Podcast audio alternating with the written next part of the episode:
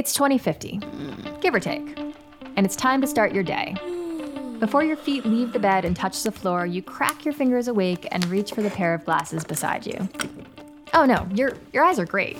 In this fictional future, you have 20/20 vision. These glasses aren't for seeing better. Well, I take that back. They're for seeing what you can't see better. That's because these are augmented reality glasses. As you throw these on and head into the bathroom for, you know, morning things, you look at the blank wall beside the shower. The wall lights up with the day's headlines, a copy of your calendar, and a readout on how your previous night's sleep went. Eight hours, look at you. You finish up and head downstairs. You're out of coffee. Don't worry, coffee still exists in this future. That's a whole other story. But you've heard the new coffee shop nearby is supposed to be pretty great, so you head over there. As you drive, giant blue arrows hang in the sky overhead, guiding you to your pre reserved parking spot. As you park, you notice the power and light worker staring at a lamppost. He's grasping at the air in front of him, turning invisible objects this way and that. The streetlight's been busted for a week now, so he's modeling out the internal wiring components to see what exactly could be wrong. You pick up your coffee, head home, and sit at your desk. It's empty. Not a screen, laptop, or pen and paper to be found. At this point, you might as well be Tom Cruise in Minority Report because with a simple move of your hand, four virtual screens fill the space in front of you. It's here you'll take the day's video calls, run analytics and reporting, and prepare for your next presentation. This is your life. You don't think twice about any of the moments that just transpired. Through these glasses, you witness a new world, a world exactly like the one you live in, what you call reality. Only this world is overlaid with an unimaginable amount of technology. This world, as today's guest, co founder of Wired Magazine, author, and futurist Kevin Kelly calls it, is the mirror world. I'm Meghan Keaney Anderson, and this is The Growth Show.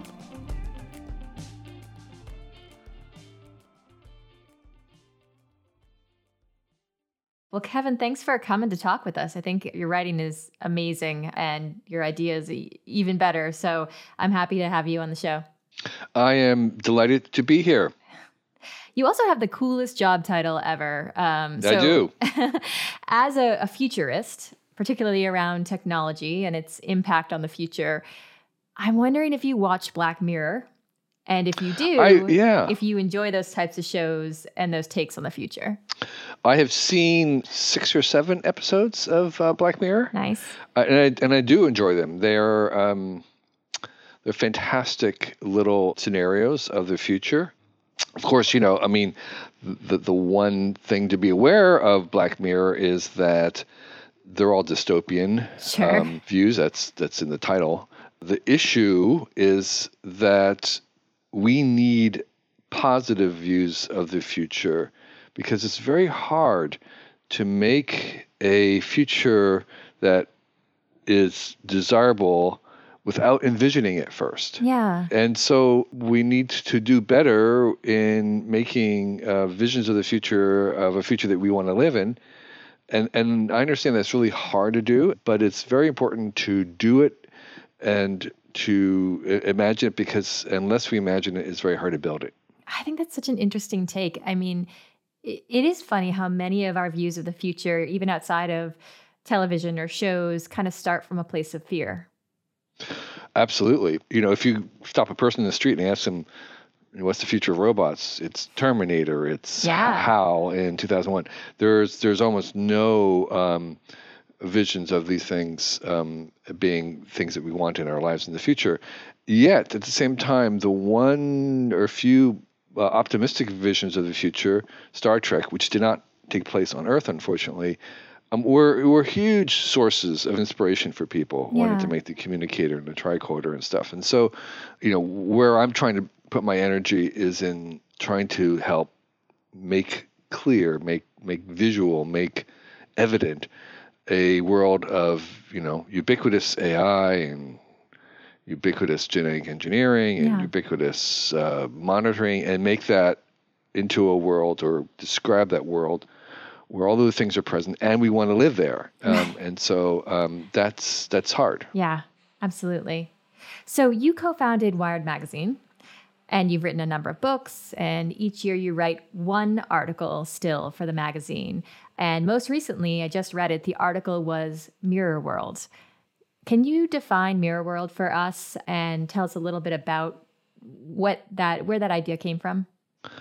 So, in, in brief, Mirror World is, I would say, sort of the next big thing after your smartphone. So, if you kind of imagine smartphones are just going to be, you know, intermediate technology before the next thing, the next thing are smart glasses. Mm-hmm. And the smart glasses are clear glasses, glasses that you can see through that show you the world, but there's an overlay of digital stuff, including an overlay of a digital version of the real world. So it's this. So it looks to you to, to be the same scale and in the same place as right. the real world, but there's this overlay. That overlay is the mirror world because it's mirroring the world. But there's an, an augmented aspect to it. So this is often called augmented reality and AR, but Sometimes it's called mixed reality, MR, and then people throw up their hands and say, we'll call it XR, whatever reality. Just give it a name. Yeah. Just give it a name, XR. Yeah. So, so meaning all these things, and so that's that's the future, and it's very likely that you'll first encounter this at work, long before it becomes kind of a consumer thing that everybody wears. So, yeah. so people who don't have desk jobs are using it, like in warehouses people who repair things are using it because it's very, very handy to have an overlay of, say, the wiring diagram. As you look at right. uh, an engine, you can see these things, and someone can be looking over your shoulder and pointing you to the right things, and here's how you move your hands. Uh, it's very, very powerful as a way of training people to do things, or even like training a chemist because they can walk through uh, a molecule and see it. Um, and then it'll be used for virtual screens. Um, so you can have as many screens as you want because you're seeing them through these smart glasses. Yeah. It's a virtual world that is the real world that's melded, welded, kind of overlaid, embedded into the actual world.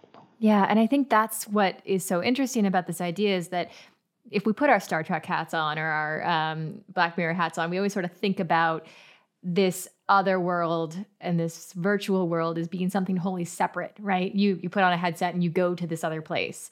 And the world that you've painted um, and these uh, augmented reality devices are starting to create is more of a blending of the two, uh, which I think is probably a little closer to the on ramp and the the reality of of its use case in these early stages.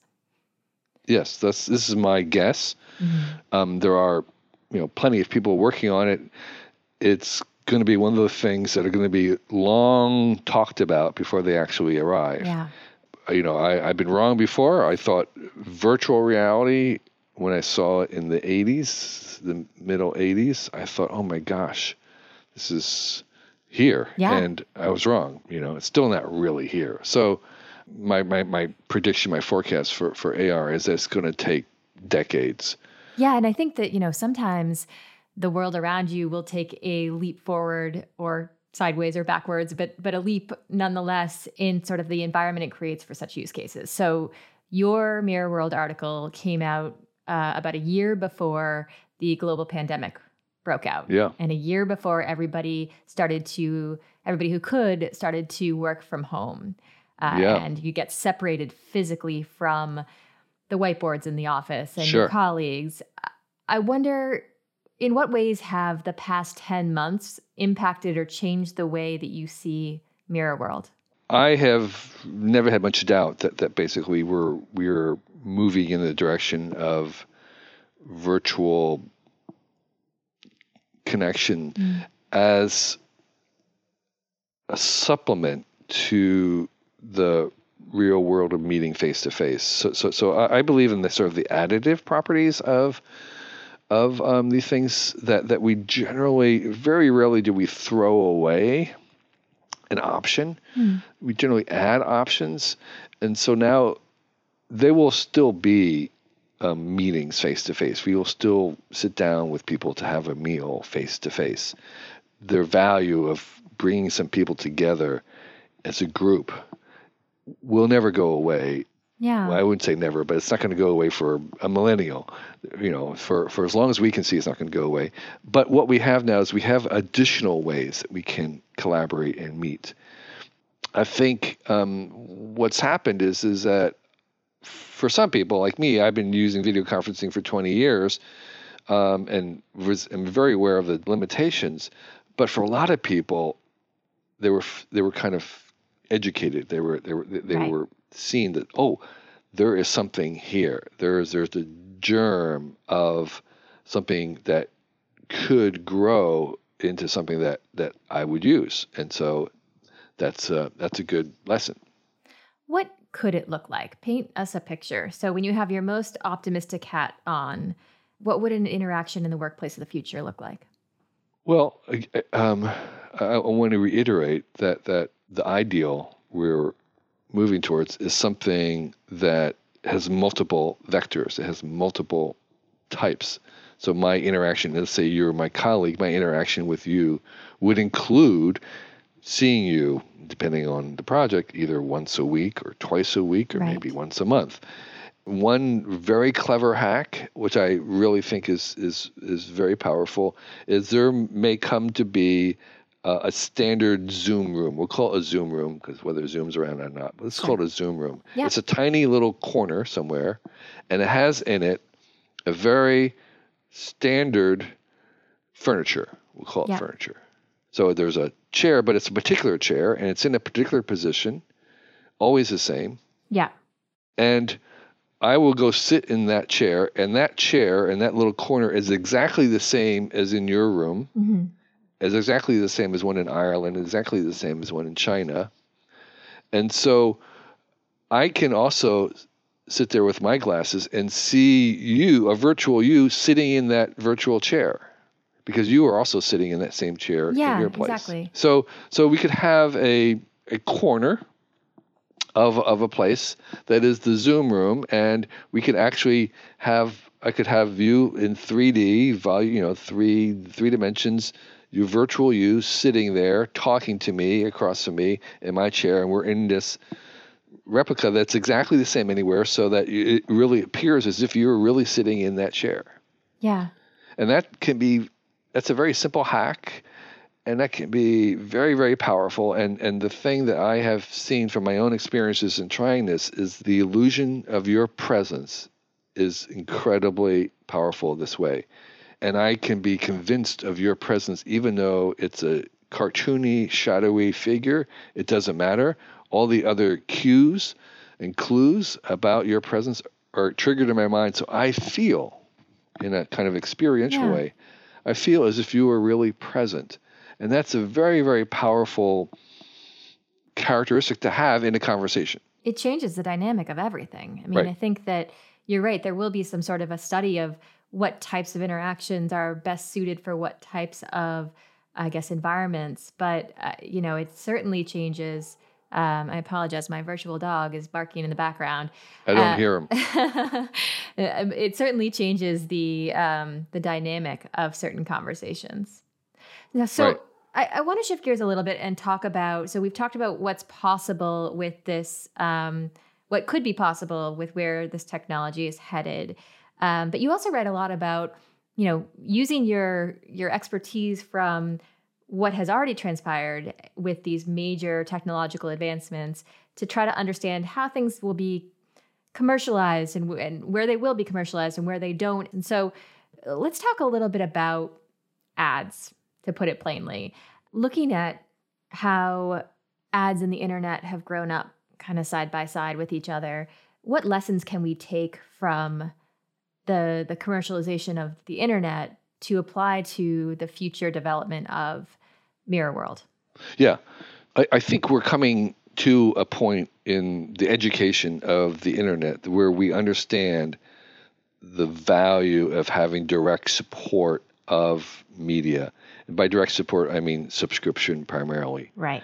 We don't want to lose the option of advertising. We don't want to ban them. Right. Um, but we want to have other models. And as we go into the mirror world, we want to make sure that we don't have a single monocrop business model. And I think we can go into Mirror World a little bit wiser, knowing that okay, these are some of the options, and it may take some time. In the beginning, everything is kind of ad supported, but if you really want a quality experience, you're really going to want to be able to pay for it. Yeah. And so um, the free can always be a good place to start, but it's not really where you want to end up. Yeah. And everything kind of comes at a cost, even free things. Sure. I think that's a really interesting uh, idea that, you know, every time we make a leap forward, we're trying to learn from mistakes that we made in the past. Right. Um, and, you know, one of the other challenges that we've uncovered with even something as as ubiquitously used as Google is Right. you know biases in the algorithms that in that bring forward Right, um, right. information for us. Is that just in your mind, you know, something that is always going to be there even as we take new leaps forward, uh, and we just have to be aware of it, or is there a way to build this new next stage without introducing those biases? Biases. Oh, no, no, we're all biased. Everybody's biased. Everything is biased. Bias is inherent in everything. Mm. The thing you can do about bias is several things. One is you can identify it, recognize it, it you know, admit to it. Secondly, you want to choose your biases, but it's impossible to take out bias. Biases, in some senses, what a point of view is. It's it's curation is a bias, right? And so um, it's inherent in human life. is inherent in every human look. And so what we want to do is you want to identify well what are, what are your biases what are the biases and um, bias comes with the territory the the idea that anything is impartial i think is just it's like utopian Yeah. that's that's not possible um, so will ai be biased absolutely because Yeah. humans are biased and even if they weren't training on humans the fact that that we interact with them is going to make them have a bias. And the fact that they're engineered means that there's a bias. Biases can be rooted in just the assumptions that you make about anything. So, eh, you know, bias is kind of a code word that can mean lots of things, but I'm using it just in terms of are there tendencies? Are there assumptions? Is there a point of view? Yeah. Is there an expectation? Does a system uh, assume certain things? And the answer is always. Yeah. Another hot button issue for internet that we debate Yeah. a lot today is privacy. What will privacy look like in a mirror world future? Uh, and what should it look like?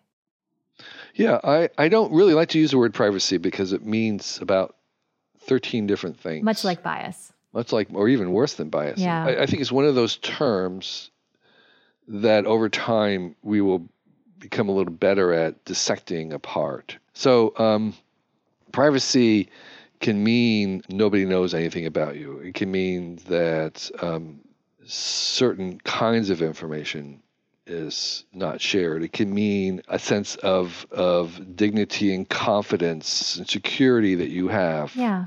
About um, it, it can mean lots of different things and none of those are necessarily uh, they, they aren't equivalent. Um, they may have some overlapping but but they are very distinct things that have to be treated kind of differently. Yeah. so so when we talk about privacy and AR we're talking about lots and lots of different things. And I know where you're going because one of the aspects of this is that in order to make a mirror world we have to monitor or capture Right. information about people at many many levels that we're not that we're not doing right now and um, that's kind of expensive to do but once you put on these smart glasses and have the cameras that look look both ways that look at your face and then look outwards and they're tracking where you are and all this information and they're being able to capture most intimate things about you just to be able to project your avatar in there just to give you the view Right. So the amount of information that that will be that we that the system will be collecting is huge Right. so the issues of what happens to it what's the control who has access to it um, who manages it who, who profits from it will it be important yes and and it will there'll be blowback there'll be resistance to certain aspects of it there'll be uh, incidences that will galvanize people. So there'll there'll be a, a struggle. There'll be learning experiences. There'll be a journey in this as we try and figure out what to do about it. I don't think it will stop the technology from developing because the benefits are so large. Right. There may be people who decide to opt out because they don't want to deal with it. That's fine. That's good. I always support dropping out of technology, but remember that you can't steer it if you drop out. If you don't use it, you can't steer it. You can hmm. only steer these things Yeah. by using them. So that's part of the answer, by the way. What what are should our policies be? And I th- say our policies should be dictated on the evidence, evidence based. So let's through use. Yeah. We, we, we can only figure out how these things work through use. We can kind of imagine lots of things, and that's good. We should do that. But that's not a good basis for making policy, is what we imagine. We want to imagine, ba- we want to have evidence based Yeah. policy. And so let's look at the evidence and how it actually works, what kinds of information, how do we like to share it, who can look at it. Um, and I often advocate for symmetrical symmetry, meaning that I, I I want the information to flow both ways. It's like, yeah, you, you know about me, but what do I know about you who are watching? I want some control over that. Um, it, it shouldn't just go one way. Yeah. And so I think the more symmetry we have in this, the better. I like that way of looking at it a lot. I have one more kind of nuanced question for you, and then I've got um, a bit of a lightning round. So, the nuanced question is, is similar in nature, which is much like the internet. I think when the internet first came around, it had properties that were kind of a great equalizer in terms of access and information, and it had properties that sort of exacerbated inequalities in the world.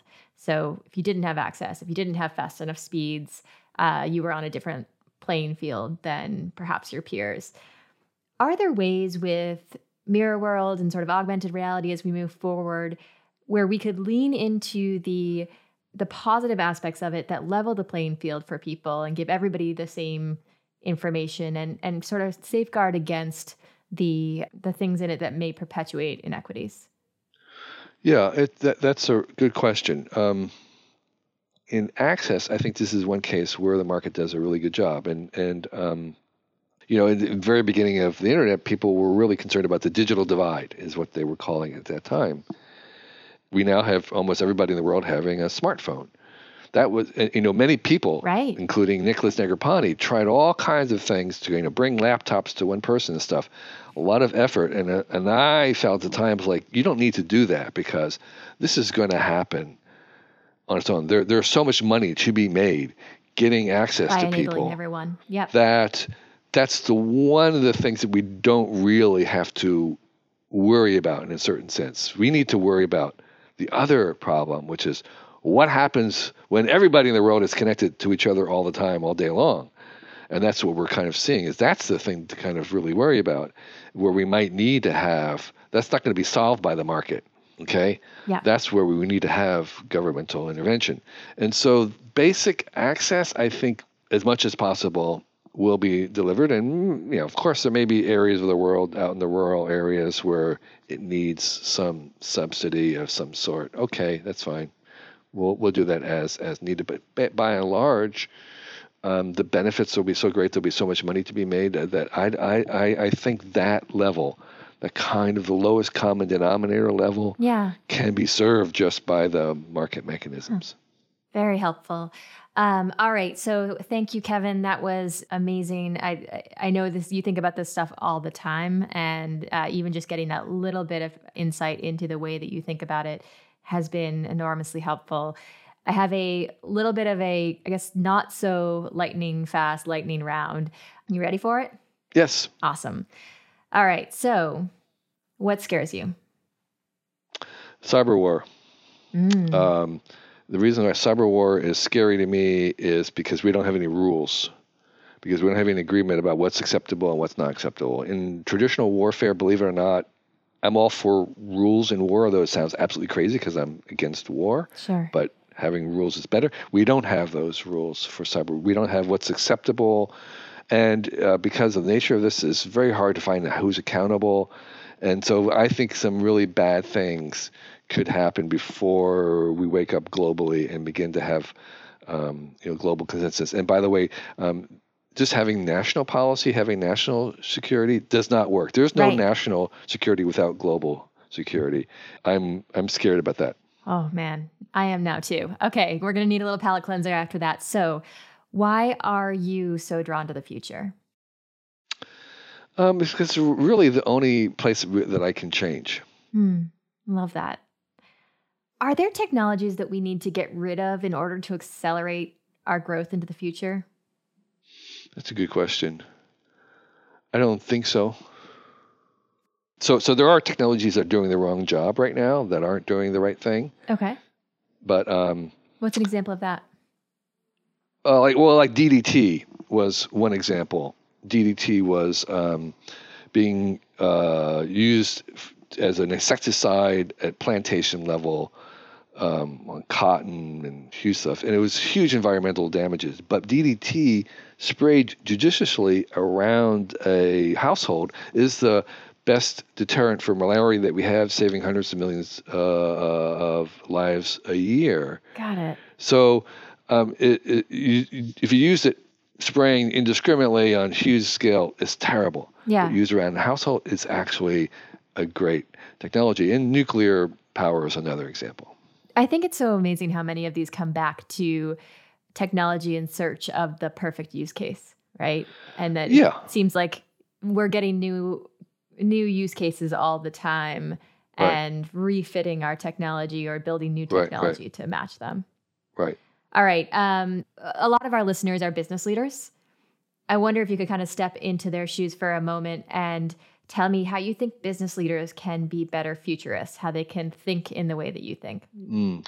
Well, one of the tricks for looking and making forecasts in the future is to not have a single forecast, but to have scenarios, to have Mm. multiple ones. And and the, and the, the, the reason is is because um, the, it's very hard to make predictions, particularly about the future. The one thing you know about the future is that it has to be possible. It doesn't have to be plausible, but it has to be possible. So what you want to kind of do is you want to kind of imagine the corners of possibilities Right.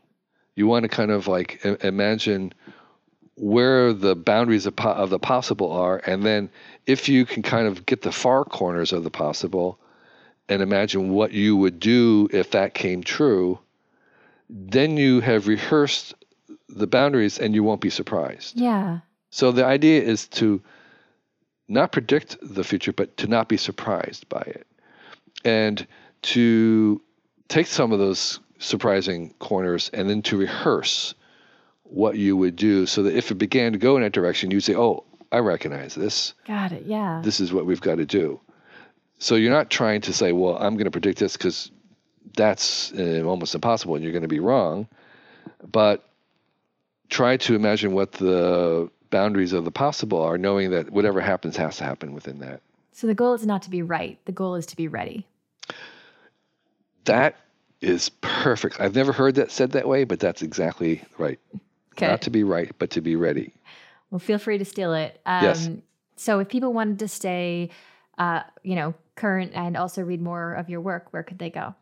For me in general, I have a website.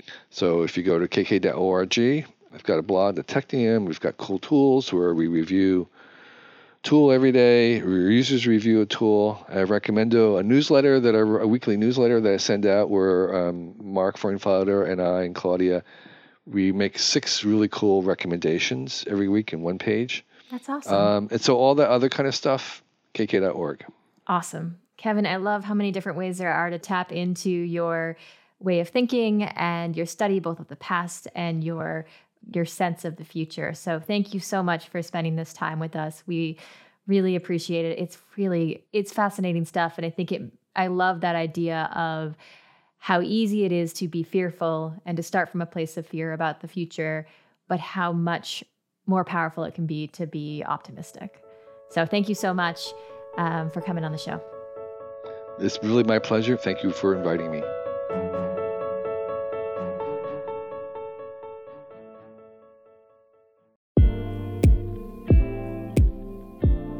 Today's episode was written and produced by Matthew Brown. Additional editing came from Pizza Shark Productions. Our theme music is from Tyler Litwin, and the music you're hearing right now comes from Synchronize. This is our final episode of the season, but you can listen to every episode anytime you want, wherever you listen to podcasts. You can find me on Twitter at Meg H. Keaney, or you can send us a note at hello at thegrowthshow.com. We always love to hear from you, especially in between seasons. As always, I'm Meghan Keaney Anderson, and thanks for listening.